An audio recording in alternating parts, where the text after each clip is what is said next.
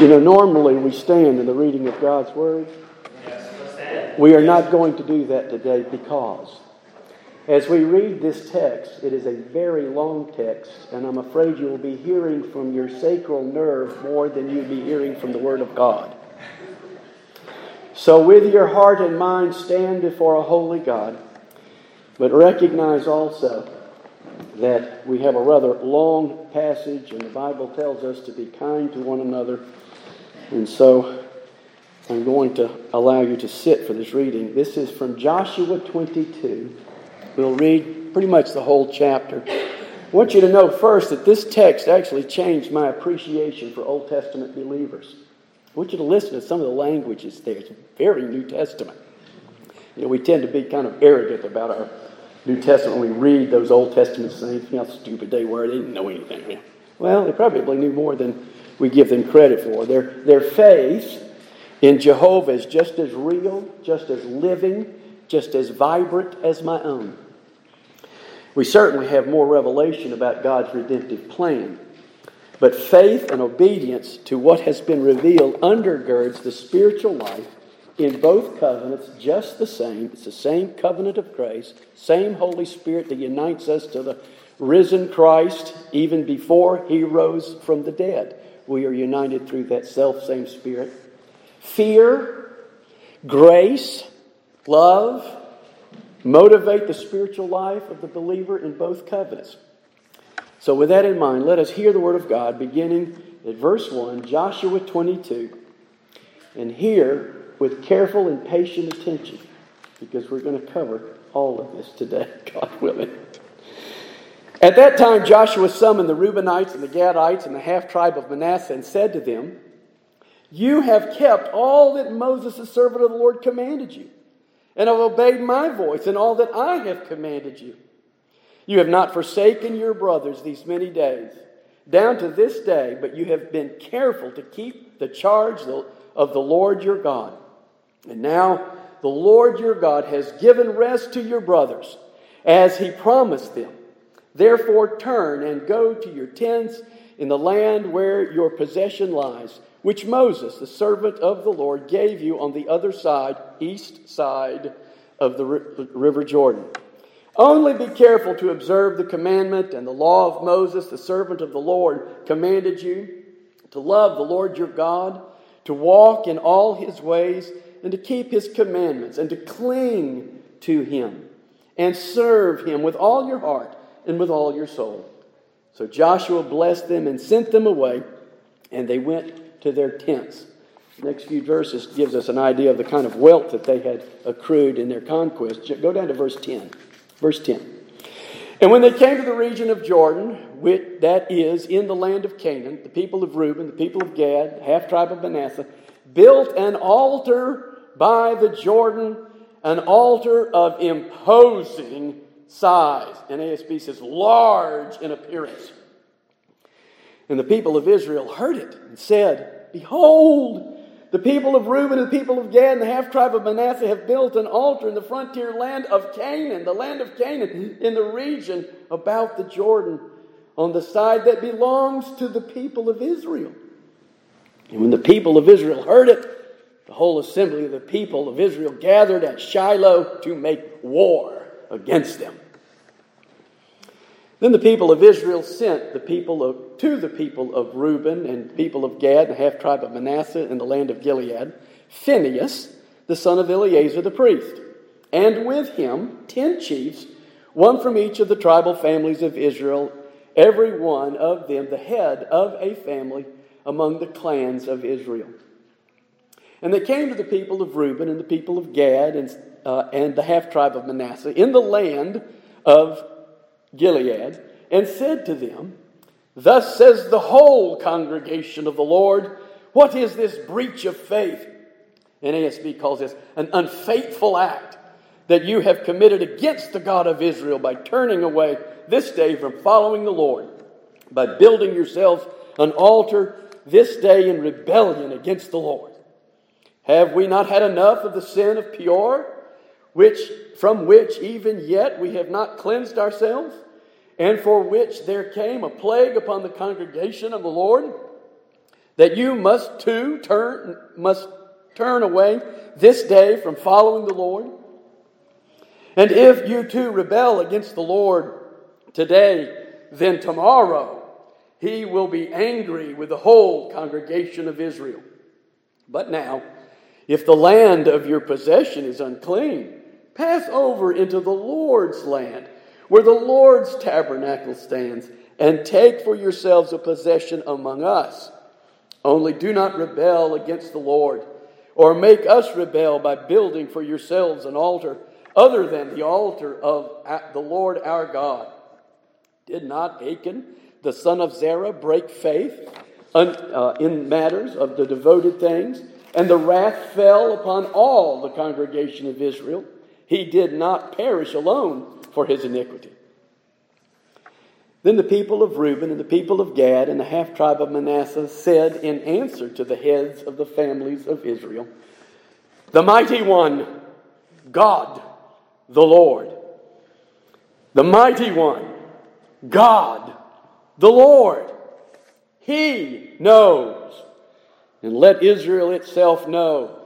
If it was in rebellion or in breach of faith against the Lord, do not spare us today for building an altar to turn away from following the Lord.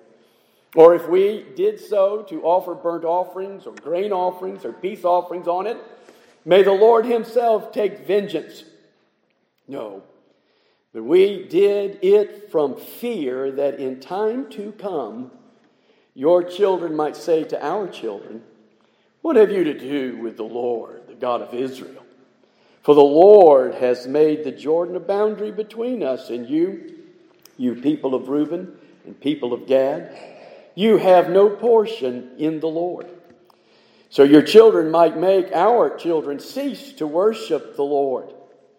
Therefore, we said, Let us now build an altar, not for burnt offerings or for sacrifice, but to be a witness between us and you, between our generations after us, that we do perform the service of the Lord in his presence with burnt offerings and sacrifices and peace offerings. So your children will not say to our children in time to come, You have no portion in the Lord. And we thought, if this should be said to us or to our descendants in time to come, we should say, Behold, the copy of the altar of the Lord, which our fathers made not for burnt offerings or sacrifice, but as a, to be a witness between us and you. Far be it from us that we should rebel against the Lord and turn away this day from following the Lord by building an altar for burnt offerings, grain offerings, or sacrifice, other than the altar of the Lord our God, which stands before his tabernacle. When Phinehas the priest and the chiefs of the congregations, the heads of the families of Israel who had, were with him, heard these words that the people of Reuben and the people of Gad and the people of Manasseh spoke, it was good in their eyes. It pleased them. And Phinehas, the son of Eleazar the priest, said to the people of Reuben and the people of Gad and the people of Manasseh, Today we know that the Lord is in our midst, because you have not committed this breach of faith against the Lord. And now you have delivered the people of Israel from the hand of the Lord. Then Phinehas, the son of Eleazar the priest, and the chiefs returned from the people of Reuben and the people of Gad in the land of Gilead to the land of Canaan, to the people of Israel, and brought back word to them. And the report was good in the eyes of the people of Israel. And the people of Israel blessed God and spoke no more of making war against them to destroy the land where the people of Reuben and the people of Gad were settled. The people of Reuben and the people of Gad called the altar witness. For they said, It is a witness between us that the Lord is God. Thus ends the reading of God's word. May He add His blessings to it. Let me give you a short history lesson. Moses has defeated the eastern side of the River Jordan, the valley, by, de- uh, by defeating the kings of Sihon and Og in a land that is known as Bashan and Gilead. The land east of the Jordan is promised to the tribes of Reuben and Gad, And in Numbers 32, Moses said to them at that time of giving them the land, Shall your brothers go to war while you sit here in leisure? To which, to their credit, the tribe of Reuben, the tribe of Gad said, We will not return to our homes until each of the people of Israel has gained his inheritance. That's an amazing promise because that's another, some say, seven to 14 years later. They fought with the others, the other 10 tribes, before they now have come to Joshua 22. Unity was important. Unity was certainly important for military success, but it was more important for Israel as a whole, its sense of unity. Nine times the book of Joshua speaks of the whole congregation of Israel. Unity is important. God gave them rest on every side at this point, and not one uh, and, and not one of the good promises which the Lord had made to the house of Israel failed. All had come to pass. Jehovah had been faithful to this point. And this is what is amazing. Refreshingly, Israel had been faithful also. But let's be clear a passionate faithfulness is not without trouble. Let me define these two ideas of faithfulness or fidelity and unity. Faithfulness is a willing love and obedience to God's word. Life in the kingdom of God must be lived out of the word of God. Man shall not live by bread alone, but he shall live by every word that proceeds out of the mouth of God. It is not my reason, not my individual experiences, not my warm feelings. It comes from the word God has already spoken and from my obedience to that word. That is faithfulness. Let's talk about unity. Unity is our love for, willing submission towards, and encouragement of God's people. Unity amongst God's people is an essential quality in the Christian life. Non negotiable. It does not mean that we always have to have warm and fuzzy feelings about each other, but it does mean that we must care enough to protect and preserve the unity of those who call themselves followers of Jesus and seek, to the best of our ability, their best. We certainly don't want any of the Lord's children to be discouraged. We certainly don't want any of the Lord's children to stumble. That would be worthy of what? A millstone hung around your neck and cast into a deep sea. Think of Hebrews 10:15. Not neglecting to meet together, encouraging one another, and all the more as we see the day drawing near. This is essential Christianity. Because there are two tables of the law to love God and to love our neighbor as ourselves, this kind of unity is a prerequisite to genuine fidelity and faithfulness to God. Now, after commending the Easterners for their commitment to unity, Joshua exhorts them to be faithful to Jehovah. Only be very careful to observe the commandment and the law of Moses, the servant of the Lord, commanded you to love the Lord your God and to walk in all his ways and to keep his commandments and to cling to him and to serve him with all your heart and with all your soul. There's no finer definition of covenant faithfulness I know than this. It is obedience that flows out of a sincere love of God. Faithfulness is a heart matter but it never stays in the heart. Heart faithfulness to God that perseveres to the next generation will always demonstrate itself in preserving both tables of the law. The warning to maintain faithfulness has no teeth if it falls upon those who cannot or will not be faithful. But Romans chapter 6 tells us that sin shall not be master over you if you are essentially united to Christ. If the Spirit dwells in you, sin will not be your master. If we are united to Him, we are also united to each other who are united to Him. And yes, we do live in a fallen world. But obedience really is a live option for one who is united to Christ. You can obey. It is possible not to sin. Thus, 1 John 2 tells us that I am writing these things to you that you may not sin. But if anyone does sin, we have an advocate with the Father, Jesus Christ, the righteous. Even true heartfelt faithfulness can sometimes be problematic because we don't have all the facts. We don't know everything that's going on.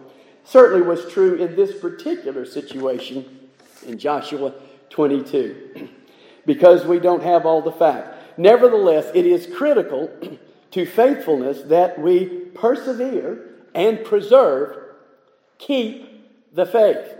For there can be no unity worthy of the name without faithfulness to God. Now, there is something ugly about human nature, and yet quite understandable. We generally assume the worst, don't we? That's what took place here in Joshua 22. But love requires, and, and it's not like there hasn't been a precedent for that in the past either. But love requires that our first response to perceived sin is not to act unbecomingly, not be provoked to anger, not take into an account a wrong suffered, but to bear all things, believe all things, hope all things, endure all things. This is why we must always take intermediate steps before turning to anything that would destroy the sweet unity that should exist amongst brothers in Christ. In this case, it was war they were prepared to do. In our case, it is discipline, both individual and institution. We don't go to war, we don't take up arms, we don't wrestle with flesh and blood with swords and chariots, but we practice faithful discipline.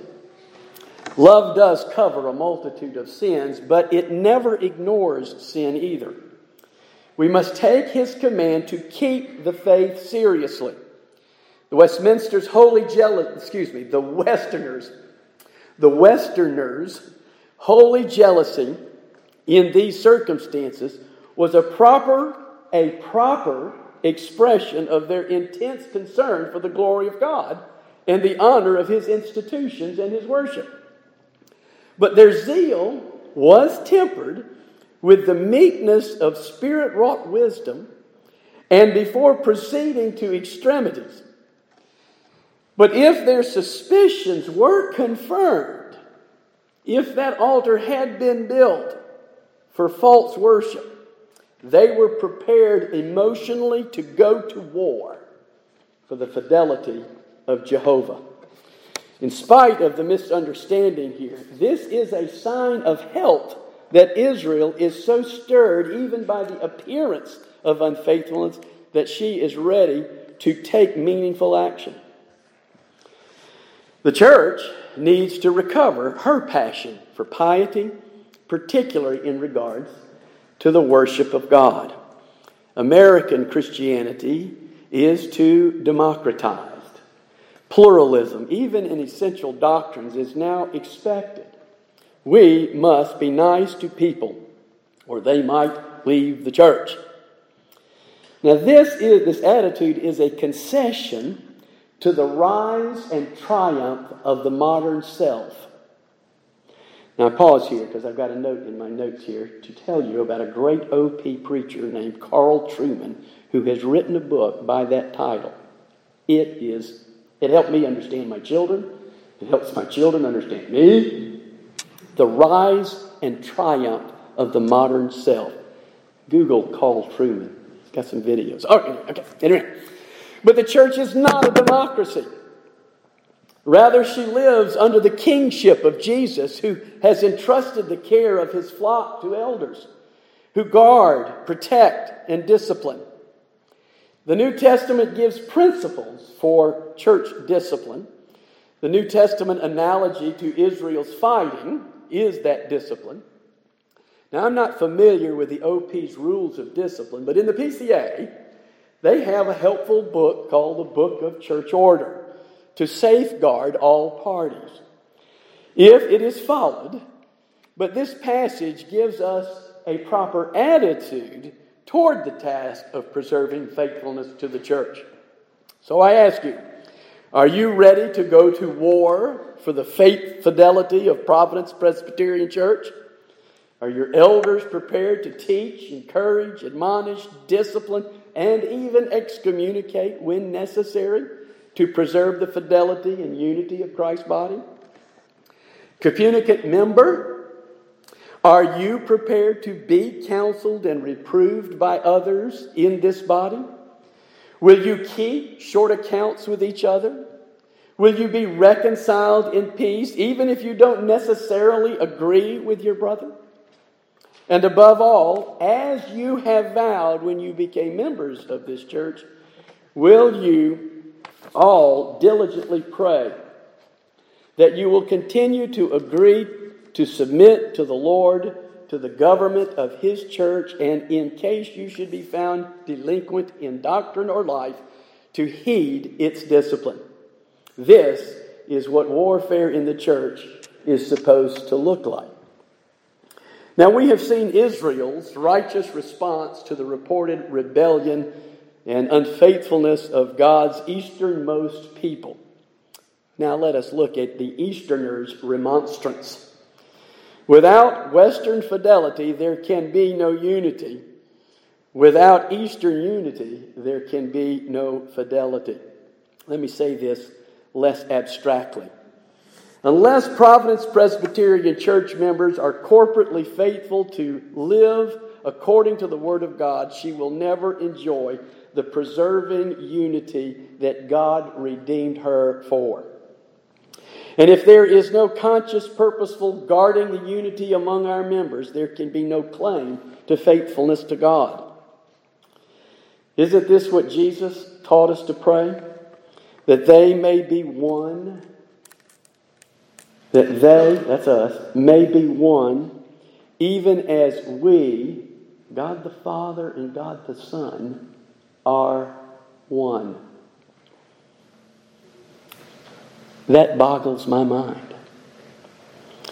Unity is a requirement for true fidelity to God.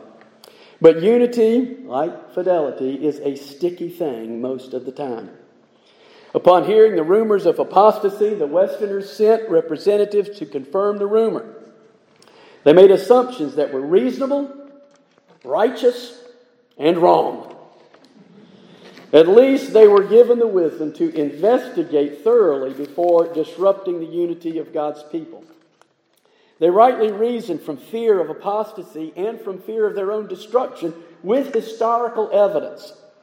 How soon would this altar take on a Canaanite color, soak up Canaanite belief, sport Canaanite practice, adorn Canaanite gods, and placed the whole congregation at odds with Jehovah? They cited the historical record some 50 years earlier, the Baal of Peor fiasco that brought Yahweh's plague against the whole congregation. Notice here that they understood that God assumed the unity of his people. If you rebel against the Lord today, he will be angry with the whole congregation of Israel tomorrow. To their credit, the Westerners offered a faithful alternative, showing that they too had a future orientation in their thinking. If the land of your possession is unclean, then cross over to the land of the possession of the Lord where the Lord's temple stands, and take possession among us. If the distant historical reference, reference were not enough, they remind them of a more recent historical example and the, and the consequences of that apostasy. Remember Achan, about seven years earlier. He did not perish alone for his iniquity. This makes clear their real motive was fear, that they would be caught up in God's displeasure. They ask, What about us? We too will perish in your apostasy. Now it is time for the Easterners to make their case. They begin with a unified confession of faith. El Elohim Yahweh. El Elohim Yahweh. The supreme, the, the, the strong one, the supreme being to be feared, the truly existing one and covenant God. Twice spoken in invocation to the Westerners' accusations of rebellion and unfaithfulness. Now, there is much irony and fear in the passage. It really is a slice of life. The Westerners feared the altar is an expression of infidelity, while the Easterners affirmed that the very same altar is a means of preventing infidelity, both motivated by fear fear of destruction, fear of the future. Thus, they profess their faith to quell their fear. Eh, Elohim, Yahweh, the strong one, the supreme being to be feared, the truly existing one and covenant God. The entire case of the Easterners' actions was their unity with Israel. We are one in lineage, we are one in confession. We have the same God. This is a significant testimony to the personal and relational nature of biblical truth. Now, we in the West think of truth as factuality, just the facts, ma'am, just the facts. But the Bible presents truth in terms of relationship. Jesus doesn't just tell us about himself, the facts about himself. He bids us to know him not just know about Him. He is the way. He is truth. He is life. This passage is shot through with this reality. The Easterners next offer in their remonstrance a self maledictory oath. And you know what a self maledictory oath is, right? Uh, cross my heart and hope to die, stick a needle in my eye. Okay, so well, that's what he does here. If it was rebellion or breach of faith against the Lord, do not spare us today for turning away and building an altar to turn away from following the Lord.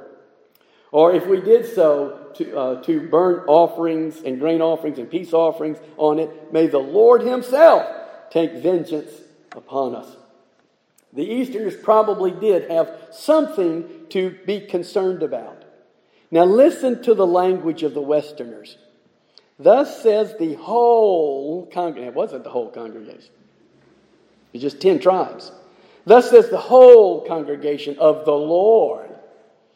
Now, if your land is unclean, pass over into the Lord's land.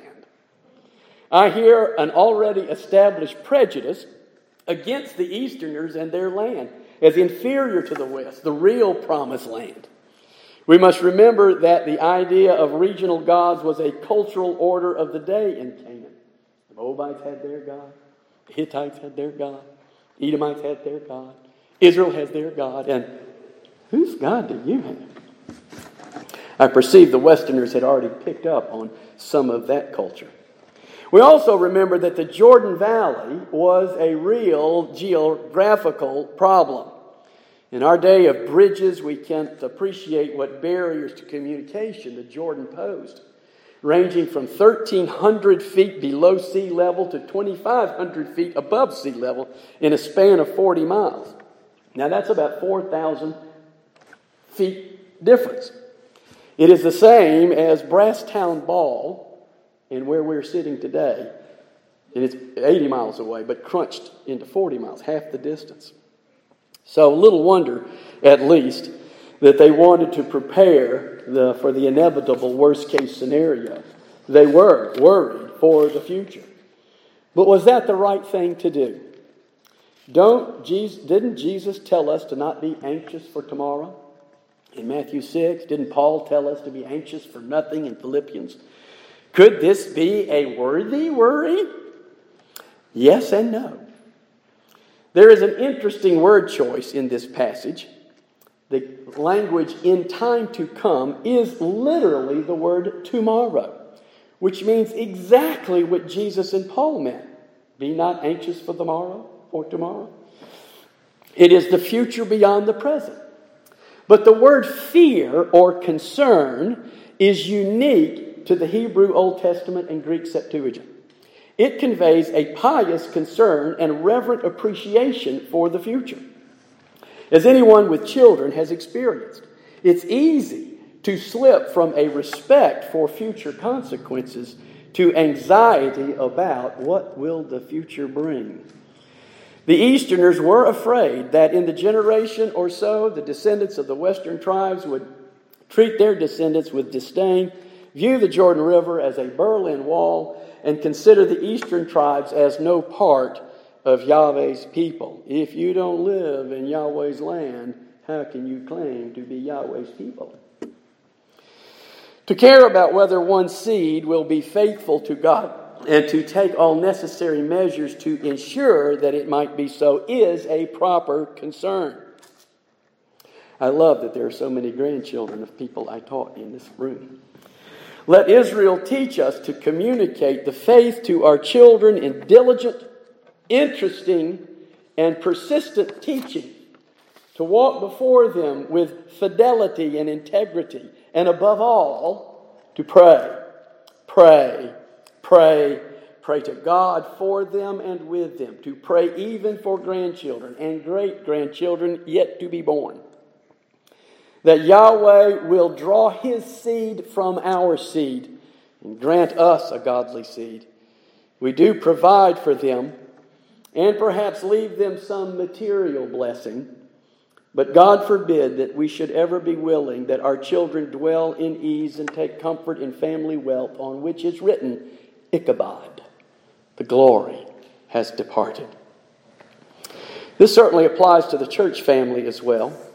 May we not revel in buildings and lands, but in the presence of God in Christ Jesus. May the church's inheritance not be like the cathedrals of Europe, beautiful edifices, but devoid of the Spirit, tourist attractions of a now irrelevant faith. Within the church, let us be responsible to secure both fidelity and unity. Let us provide instruction in the truth, live in demonstration of the truth, and trust the Spirit on our knees without anxiety for His fruitful harvest. Let our life, instruction, and prayers be our witness, our monument our large altar that testifies to the generations that follow. But let it be our monument, individually, not relying on the church or your pastor or elders. Take personal ownership of any infidelity and disunity that surrounds us and become that witness. Teach, live, and pray, and pray specifically. Befriend some younger adult enough to ask them, How may I pray for you? Seek out some student and ask them, How may I pray for you? Notice some child and ask them, How may I pray for you? Then do it. Pray sincerely for their need and then follow up with them. How's your issue going? What else can I pray for? I know of no greater glue for ongoing unity than a sincere intergenerational praying community. That community will start with you. Would you pray relationally for real people who will become the real church in the real future? Believe in your heart that your prayers are as tangible as stone altars, a witness to fidelity and unity. The text concludes with a confession that Yahweh is God. This is the Old Testament equivalent to Jesus is Lord. Yahweh is our God as well as yours, and therefore we are one people. So, here are a few applications. One, give your heart, keep your heart, excuse me, keep your heart pure, for out of it are the issues of life. Let your love for God spill over naturally into loving action for your fellow believers, particularly in the way you speak about them to others. Two, obedience is possible to those who are united to the resurrection, resurrected Christ. Humbly expect obedience of yourself. Three, when it comes to other believers, assume obedience first in love. Believe all things good of them. Give them the benefit of the doubt before you know all the facts. Four, be prepared emotionally and spiritually to defend the faith boldly and with gentleness and humility. Now, these are not two mutually exclusive terms. Bold humility is not an oxymoron. And ask Michael Harper what that means. and don't be afraid of the future in your concern for the future. The kingdom is not safe in your hands. So don't take it up. It belongs to Him. The power of that kingdom belongs to Him. And of course, the glory of that kingdom will be all His. This is how Jesus taught us to pray. So, will you seek first His kingdom and righteousness and leave the results up to Him without anxiety? Will you examine your own contributions to the fidelity and unity of Providence Presbyterian Church without expecting anyone else to make it happen? Will you cultivate that essential unity to all who are united to Christ, even beyond our church, even beyond our denomination, even beyond our denominational distinctives? all who are united to Christ and the object of his faithful love, and thus faithfully fulfill his redemptive purpose, which he has said in his high priestly prayer. That even as Jesus and the Father are one, may we be one with followers of Christ. Let us pray. Our good Father, we thank you so much that you have not left us in any darkness whatsoever, but you have provided us light and grace and your Spirit to hear your word, believe it, and act on it. Give us that faith, O Father. We ask it in Jesus' name. Amen.